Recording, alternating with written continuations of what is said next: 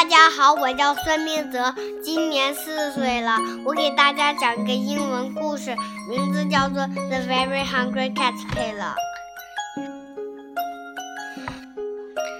《The Very Hungry Caterpillar by Eric Carle for my sister Christa. Puffin books. In the light of a little egg lay on the leaf. One Sunday morning, one sun came up and popped out the egg in a tiny, very hungry caterpillar. He started to look some food. On Monday, he ate one apple, but he was still hungry. On Tuesday, he ate two pears, but he was still hungry. Ate three plums, but he was still hungry. On Thursday, he ate four strawberries, but he was still hungry. On Friday, he ate five oranges, but he was still hungry.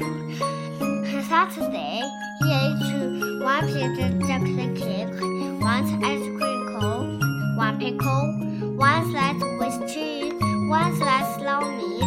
lollipop, one piece of cherry pie, one sausage, one soap, one cupcake, and one slice of watermelon. That, that had stomachache.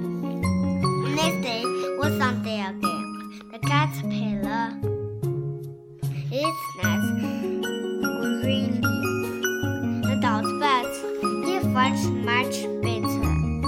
No, he wasn't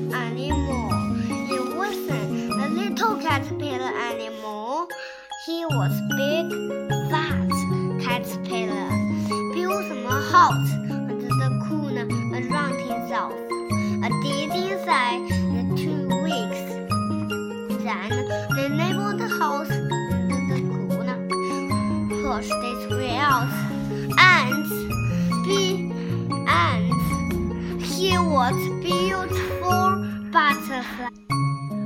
故事讲完了，希望大家喜欢我和我的故事，请记住我哟。我是中红贝贝幼儿园的太阳班的孙明泽，我的小名叫聪聪。祝大朋友们和小朋友们天天开心，拜拜。